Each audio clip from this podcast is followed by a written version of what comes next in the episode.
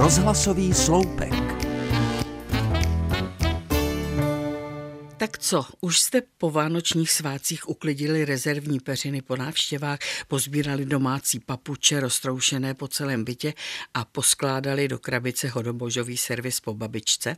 A jak jste na tom se zásobami, které jsme všichni tahali domů jako křečci? S představou hrozícího hladomoru jsme pekli cukroví, vánočky, mořili se se solcem, abychom nakonec zjistili, že i přejídání má své hranice a hodně věcí v ledničce zbylo.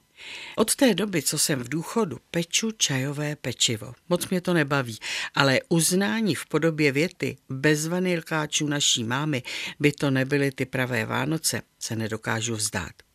Každý rok jsem vyšoulala nejméně dvě kila pidi rohlíčku, na které jsem hned po uložení do krabic ve špajzu vyhlásila tvrdé embargo. Vymýšlela jsem rafinované skrýše a kdo byl přistižen, že chodí ujídat, dostal pořádnou čočku. No a v lednu jsem posílala plný sáček cukrový slepicím a raději nepřemýšlela nad tím, kolik to stálo peněz a mé námahy. Tak jsem to letos udělala jinak. Zrušila jsem kledby a sankce, naopak jsem vyhlásila svobodu.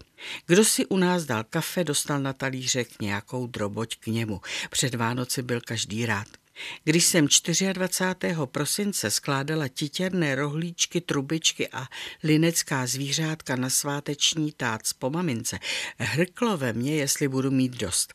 Mlsouni se totiž činili a plechová krabice s cukrovým řinčela po uvolnění ujídací kázně co chvíli.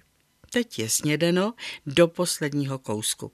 Slepice si tedy letos luxusu lineckých koláčků a rohlíčků neužijí a já uvažuji o tom, proč jsem se vlastně celá léta rozčilovala, když někdo ujídal z vánočních dobrot dříve, než to bylo mnou povoleno.